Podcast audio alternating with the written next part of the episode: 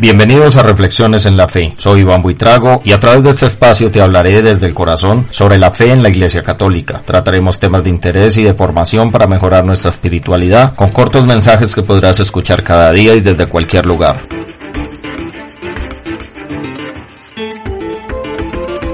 ¿Tú tienes el catecismo de la Iglesia Católica en tu casa?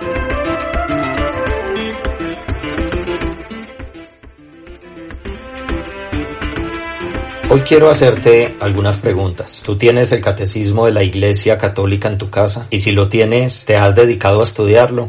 Si alguna de tus respuestas es negativa, ¿cómo puedes entender el catolicismo? Por eso algunas veces nos quedamos cortos en la formación en la fe de nuestros hijos y en la de nosotros mismos. Y no se trata de buscar culpables, pero sí hay dos realidades que abundan en nuestras familias. La primera de estas realidades es el distanciamiento de Dios, especialmente por parte de nuestros jóvenes. Y la segunda realidad se trata del pensamiento que ronda en las mentes de quienes han tenido un encuentro con el Señor y han lamentado no haber tenido una formación en la historia de la salvación. Y llega también a esas mentes la pregunta, ¿qué hubiera sido de mi vida si me hubiesen enseñado a amar a Dios? Y la respuesta, en la mayoría de los casos, yo creo que sería una vida mejor, que tendría unos resultados mejores. Sin embargo, no podemos olvidar que es Dios quien toma la iniciativa y que además siempre es oportuno para iniciar el seguimiento al Señor. Así que en este espacio quiero hablarles del catecismo de la Iglesia Católica.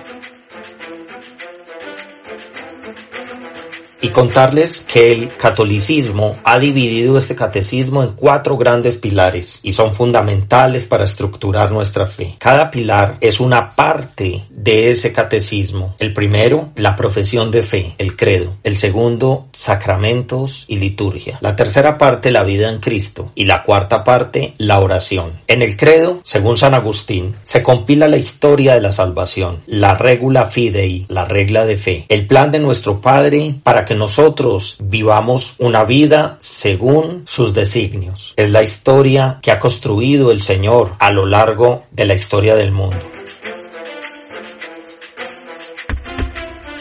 En la segunda parte están los sacramentos y la liturgia. Y esta parte nos permite ubicarnos en esa historia, nos permite formar parte de esa historia. Y lo hacemos a través de esos sacramentos de iniciación, el bautismo, la comunión, la confirmación.